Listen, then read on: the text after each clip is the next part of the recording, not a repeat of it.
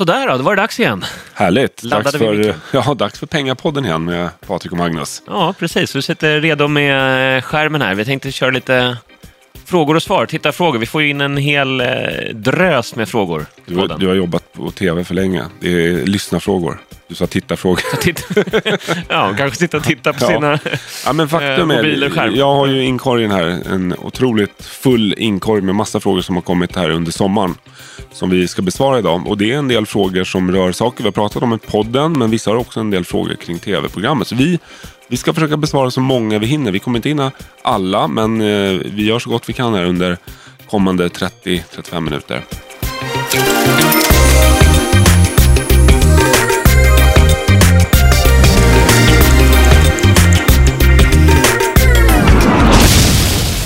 Vi, eh, vi kör väl igång på en gång. Yes, då, Första, första frågan du har framför näsan där. Ja, och ni som lyssnar eh, troget på vår podd och har skickat in eh, frågor, kommentarer. Ni kan sitta och lyssna extra noggrant för nu kommer förhoppningsvis svar på just din fråga. Då.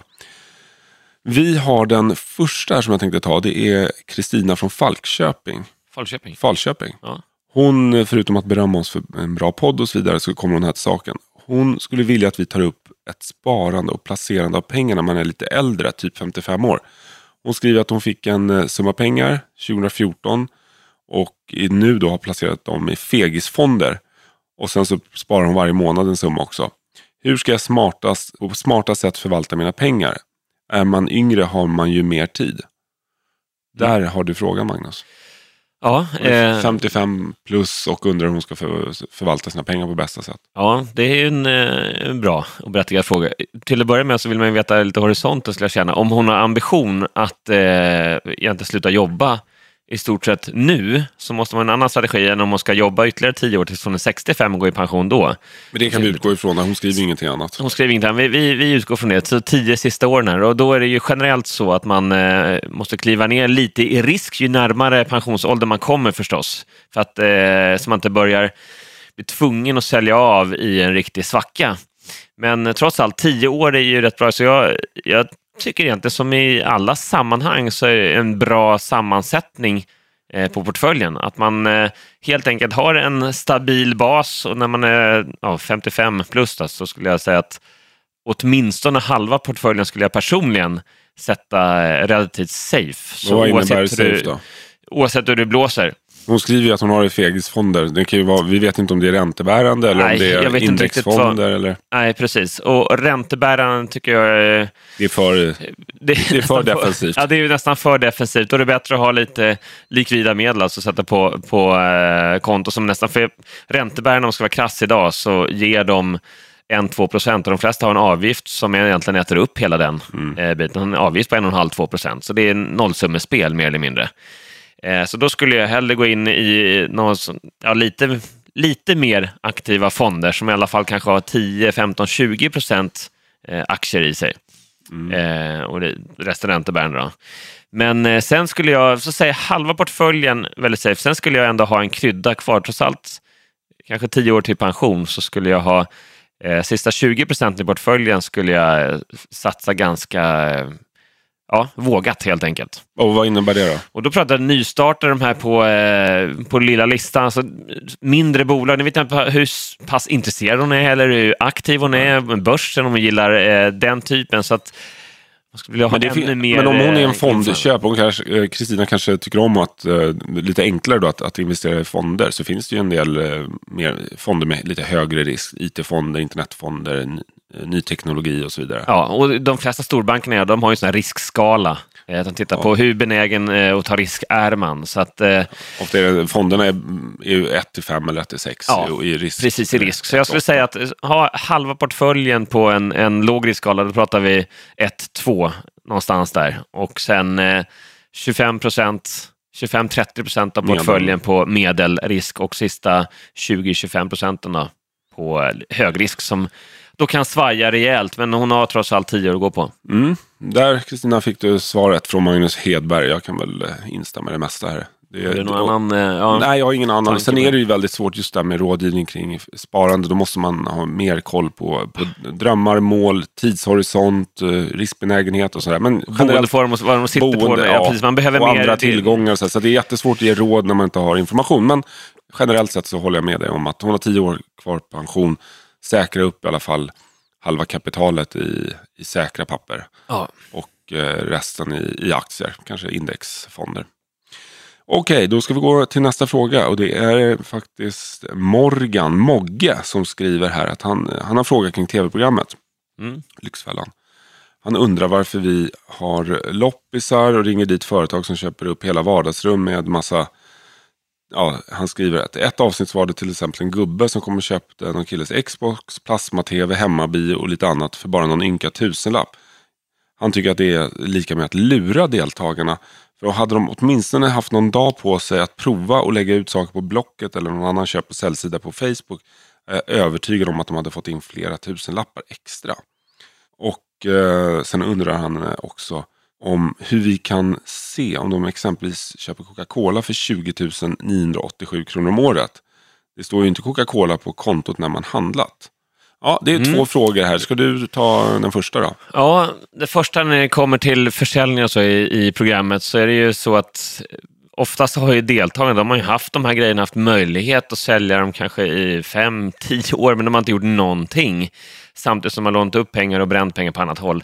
Så det är ju nummer ett, att det har inte hänt någonting. Och Sen är det så att vi är där en vecka och jobbar och det är ju extremt begränsad tid för att räta upp en, en havererad ekonomi. Så det här gamla uttrycket tid är pengar gäller ju i allra högsta grad där. Så självklart är det så att de skulle kunna lägga upp det på en säljsida på nätet och, och kanske få någon 500 mer om två veckor, eller om en månad, eller om två månader. Men då har det tickat ut väldigt massa pengar också i andra änden i eh, snordyra Eh, räntekostnader för de, eh, ofta de värdelösa lån som många av våra deltagare faktiskt sitter på. Så att man måste se hela bilden. Så att eh, många gånger är det faktiskt en bättre affär att eh, snabbt och snärtigt få in pengarna konkret och göra något av dem, beta av något eh, riktigt dyrt i andra änden. Eh, ofta är det så att vi kanske betalar en hyra som är på väg till en kasso exempelvis med de pengarna. Ja, så det är så pressade lägen, så det är liksom inte läge att titta på, Åh, vänta, eh, istället för att få 1500 här, vi kan, kan få 1700, men det tar tre veckor. Då är det faktiskt bättre med att få 1500 här och nu. Sen är det ju så också att självklart så ibland, eh, också, men, eh, att man kan få ännu mer pengar, men det är också så att det finns en allmän tro där ute att eh, de här tekniska prylarna som man själv kanske är fäst vid, den där, eh, det där tv-spelet eller den där tvn som man har älskat, eh, att den ska ha så stort värde. Jag köpte den för 15 000 för ett år sedan och ska jag få 3 000 för den nu. Det är ju värdelöst. Ja, tyvärr är det så det ser ut ute idag. De rasar i, i vad heter det, värde jättesnabbt. Och, eh, Sen är det så att vi försöker maxa alltid ändå vad, vad våra deltagare ska få in. Och vi försöker jobba upp priset eh, nästan så att det ibland är oskäligt. Ibland får vi till och med överpris. Det finns ju de som vi, som vi säljer till som faktiskt betalar lite extra för att visa god vilja Ja. till de här deltagarna. Så jag håller inte riktigt med om att eh, vi slumpar bort det. Tvärtom så maxar vi faktiskt värdet på, på de här gamla prylarna. Ja, det är lite win-win situation också. För han är inne på att ja, men det känns som att ni lurar deltagarna. Det är det sista vi är där för att göra. Vi är där för att hjälpa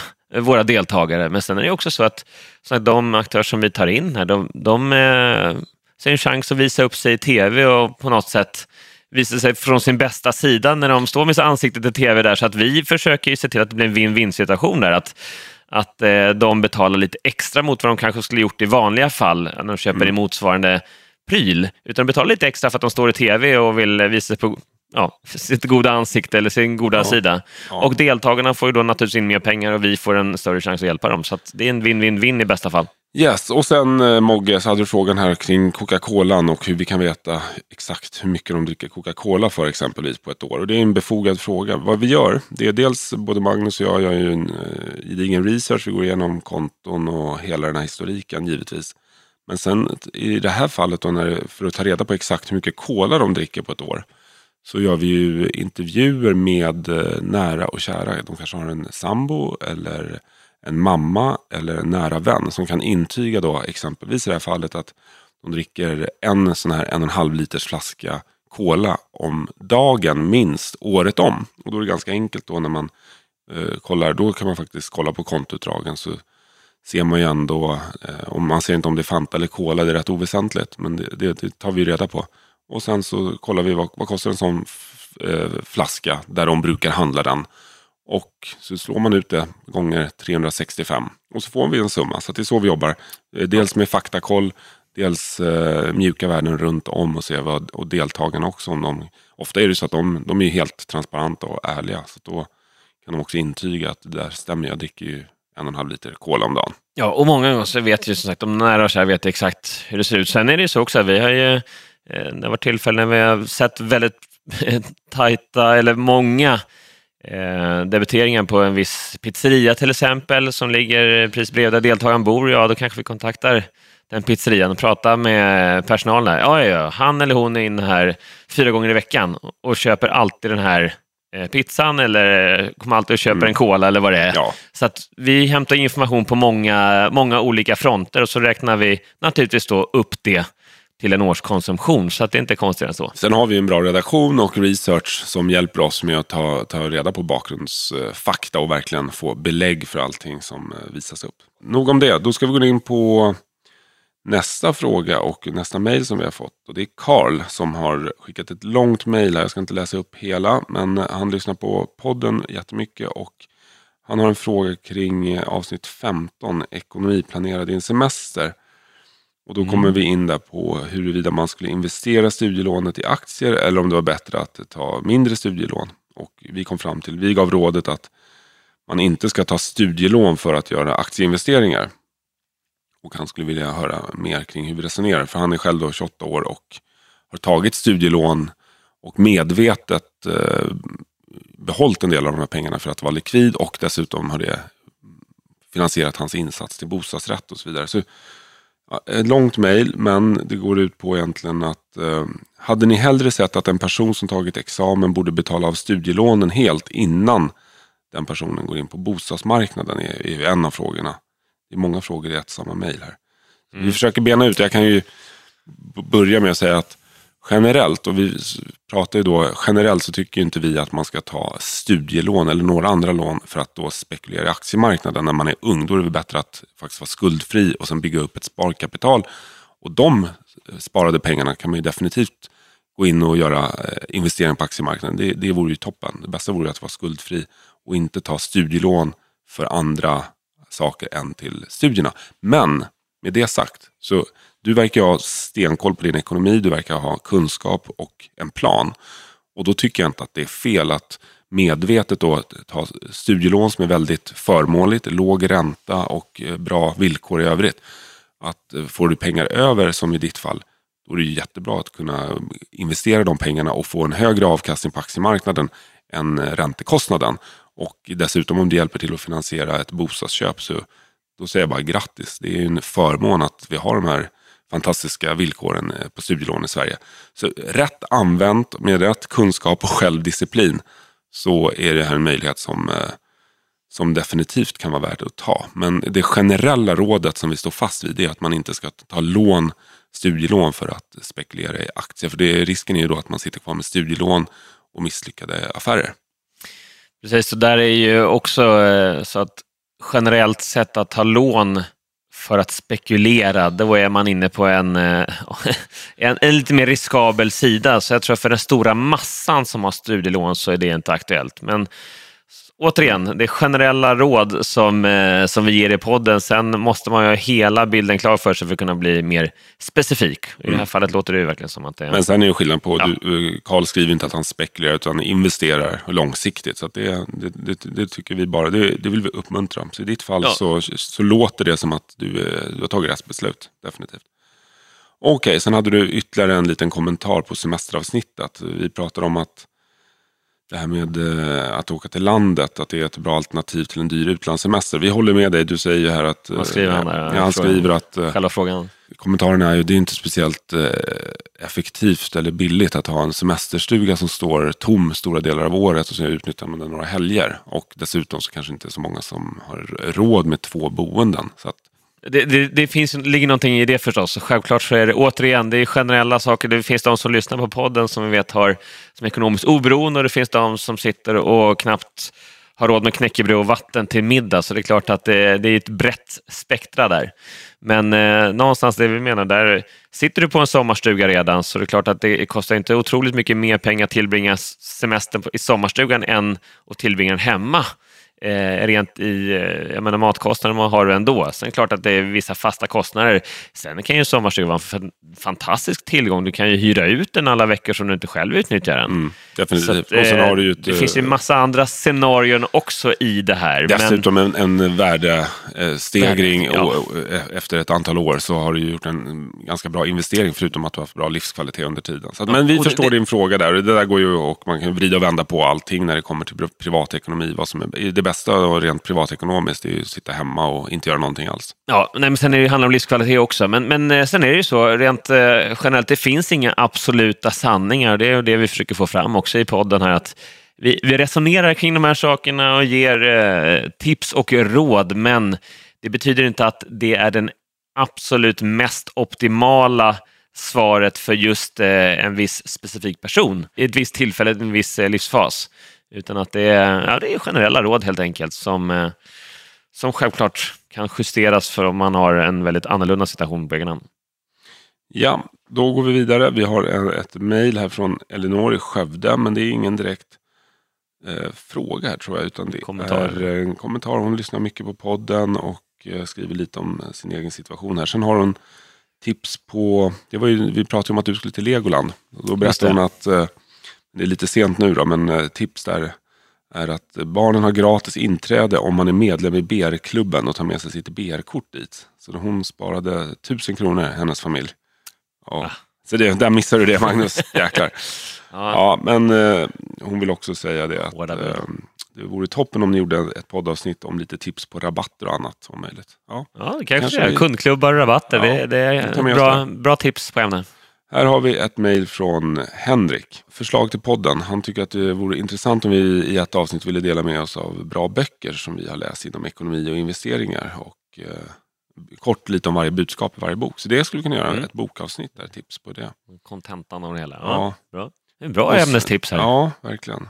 Henrik han har eh, efter eh, skrivit ganska långt här men så har han en fråga här. Kanske har ni redan pratat om det här i ett avsnitt jag missat. Men vad har ni för tankar om när den ena parten i en relation vill bygga, bygga och planera ekonomin för en bättre framtid och den andra skakar på huvudet och bara ser hinder. Mm -hmm. Det är det som stora delar av det här mejlet handlar om. att Han vill eh, jobba långsiktigt med ekonomin ja. och, och det, det här påverkar husfriden, att de har så olika syn på pengar. Ekonomiska relationstips, låter det som. Mm. Mm. Ja, det, I grund och botten så handlar det om att eh, sätta sig ner och resonera om vad man gemensamt har för mål. Och visar sig att man har fullständigt olika mål så måste man ju synkronisera dem på något sätt. Ge och ta lite grann och hitta någon eh, kompromissväg framåt. Och när man väl har enats om vad vi faktiskt vill eller vad båda kan leva med i målsätt, gemensamma målsättningar, ja, då är det ju dags naturligtvis att titta på vad var och en måste bidra med för att det ska bli verklighet. Så det här handlar ju egentligen i grund och botten om kommunikation, att synkronisera sina mål och visioner med det gemensamma livet. Det är ju, alltså man måste, har man inte en gemensam syn på den ekonomiska tillvaron eller eller vad vi ska vara tillsammans om fem eller tio år, då, då måste man börja där. Exakt, så börja inte med detaljer kring senaste inköpet eller hur ni handlar, utan Nej. börja med helikopterperspektivet. Vad vill vi vara och vad har vi för gemensamma drömmar och mål, precis som Magnus säger. Precis, och sen kan man bryta ner det i små ja, delmål. Men det, det är där ni måste börja och, och komma överens om att ni har samma livsåskådning och att ni vill, vad, vad, ni vill med ert gemensamma liv. Och därefter kan man börja bryta ner det. Vad behöver vi då göra konkret i vardagen? Ja, exakt. Ja lycka till med det. Och så har vi, kommer vi till nästa här och det är även här ett väldigt eh, långt mejl från Filip. Och med eh, hänsyn till våra eh, tittare och lyssnare här som skickar in så säger jag inga efternamn. Men Filip han skriver att eh, han tittar och lyssnar på programmen och har en fråga kring riskspridning här. Ni förespråkar nästan alltid att sprida ut inköp över tid. Om någon till exempel skulle ärva en stor summa pengar och sen vill jag ha avkastning på det. Nu gör jag antagandet om att de personer som efterfrågar placeringshjälp majoriteten av gångerna har ett långsiktigt tänk. Skulle då, det då inte vara bättre att faktiskt investera allt på en gång? Och sen så hänvisar han till en artikel. Eh, är det ert aktieintresse och vad jag har förstått det vilja att försöka slå index som är den bakomliggande faktorn till att ni inte uppmanar folk att göra en in, engångsinvestering? Eller är det faktumet att människor har svårt att hantera stora förluster som faktiskt kan inträffa vid engångsinvesteringar? Ja, det, det, är så rent generellt. Engångsinvestering det är ju att risken ökar enormt när man gör, om man har en stor summa pengar som man klumpar in på en gång så ökar ju timingrisken. Är det så att det visar sig med facit i hand att eh, värderingarna var på topp då så tar man hela förlusten.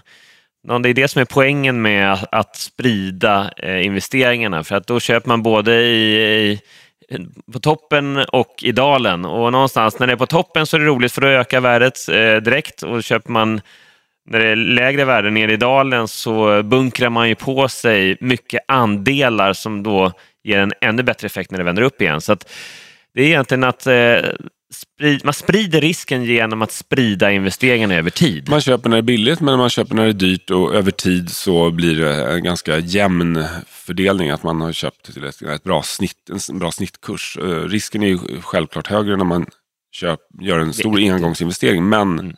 som du kanske är in, inne på här, du länkar och så vidare. Men det är klart att tajmar du rätt Mm. så är det ju bättre att lägga in allting på en gång. Men det är ingen som vet eh, när som är rätt. Det, det, det vet man ju långt senare. Mm, det, det, precis, det är alltid lätt med facit i hand att säga att jag menar, de som eh, gick in i Fingerprint, det fanns ju de som låg med i Fingerprint i 6-7 år och det inte hände någonting innan. Sen blev det eh, på varenda tunga till slut när den började sticka.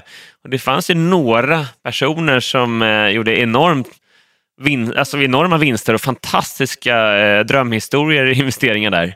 Men eh, jag såg någon statistik, jag tror det var 80 procent av alla som äger Fingerprint-aktier har gjort förluster på det. Så det, det, man får oftast höra om de som hittar den här perfekta tajmingen, drömaffären, ungefär som med spelare där du får höra att det alltid går bra och de här stora vinsterna har gjort, men man får aldrig höra om deras enorma förluster. Så jag tror lite så också. Så, eh, klumpar man in det vid ett tillfälle så är timingrisken mycket, mycket större.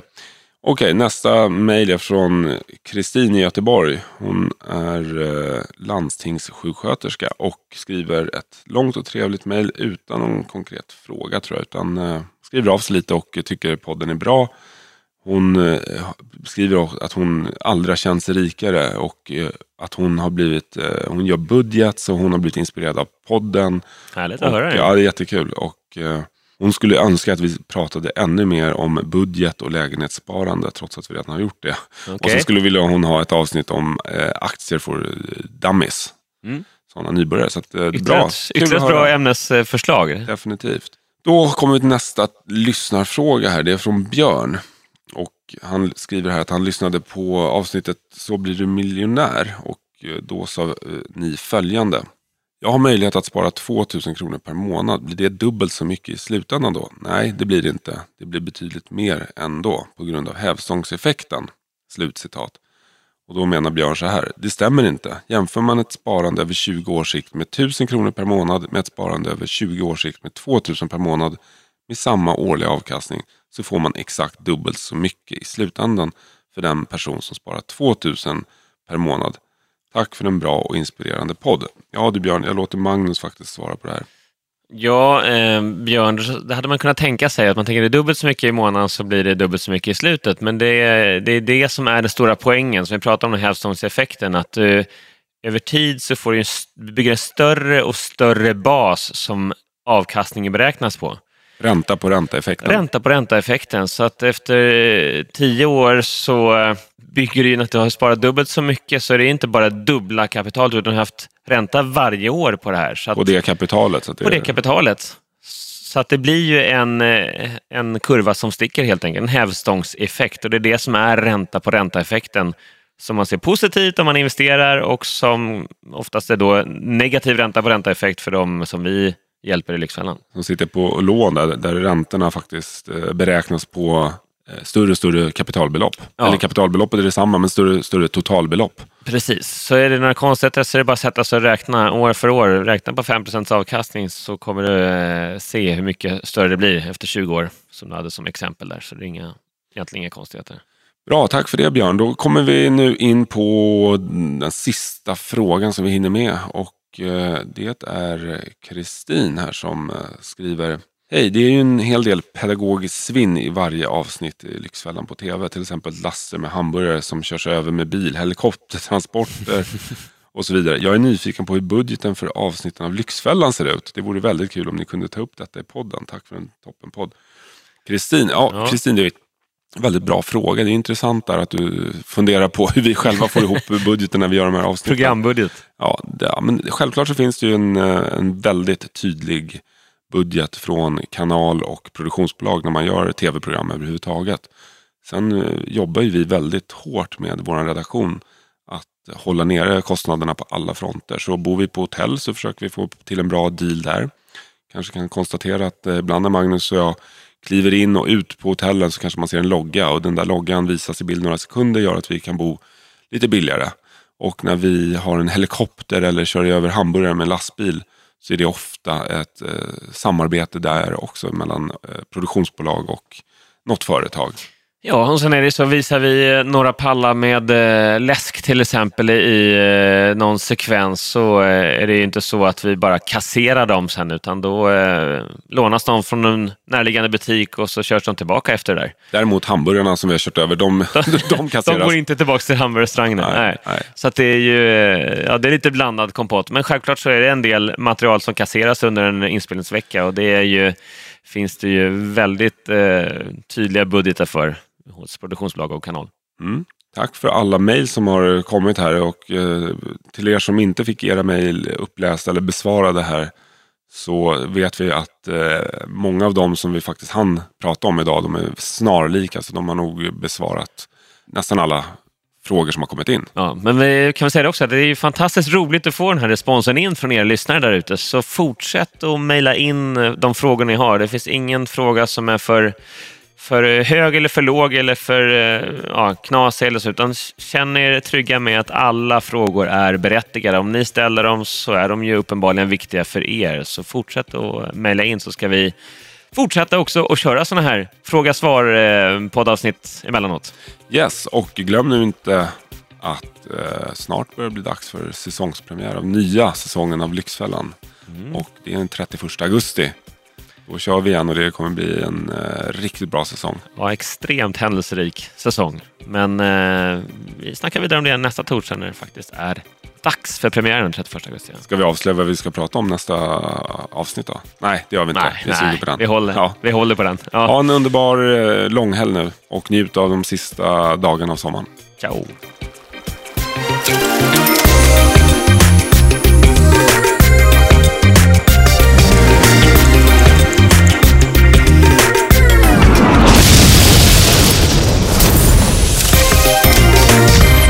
Produceras av I Like Radio. I like radio.